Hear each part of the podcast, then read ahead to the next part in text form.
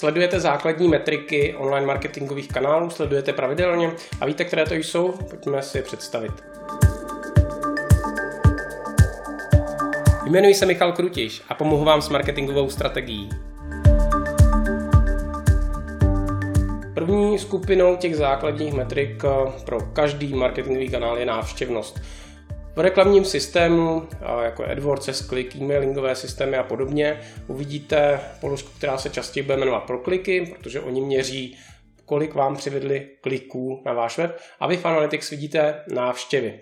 A je dobré si toto porovnávat mezi sebou, dělat si srovnání mezi tím reklamním systémem a mezi Google Analytics, o tom už jiné video, které jsem také natočil. A další metriku, která vás bude zajímat, jakožto základní metrika, je, jak kvalitní návštěvnost vám ten kanál přivádí.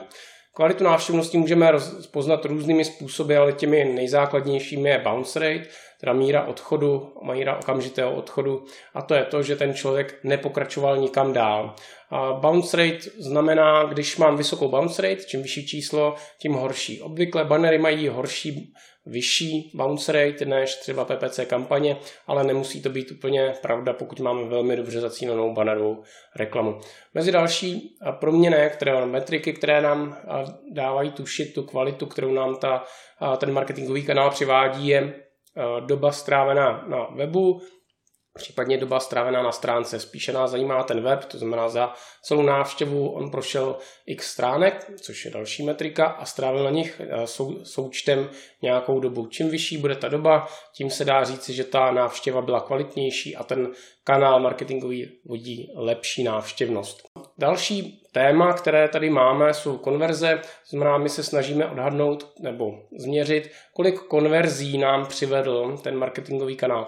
Opět odkáží na předchozí video o Google Analytics versus reklamní systémy, protože každý bude mít jiný počet těch konverzí, a, ale zajímá nás to. Plus nás zajímají asistované konverze, které nám ukazují, jestli ten kanál byl v cestě jiným kanálům a byl důležitým zdrojem.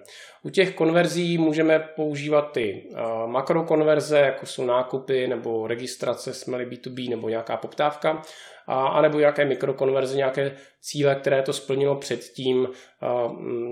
Přihlášení do newsletteru je typická konverze, která nás vlastně také zajímá, protože na ten kanál nám přivádí.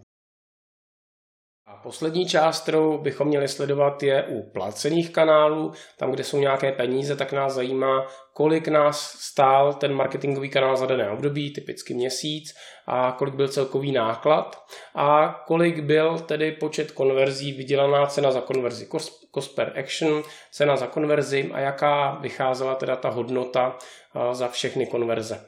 A opět důležité vidět, že se díváme tím last click modelem a je tam potřeba potom zvažovat ještě další věci.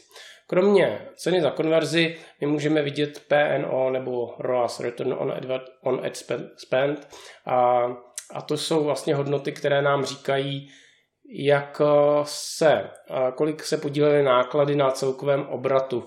Je to o něco mm, méně vypovídající metrika, než když známe cost per action a když známe cost per action pro jednotlivé kampaně, ale ten podíl na obratu je taky vlastně zajímavá hodnota. To jsou ty úplně nejzákladnější metriky, které chceme sledovat a pak existují metriky pro každý marketingový kanál zvlášť, ať už pro vás jako marketingového ředitele, anebo pro toho specialistu, který si podle nich řídí a optimalizuje ty kampaně a o tom se budeme bavit v jiných videích.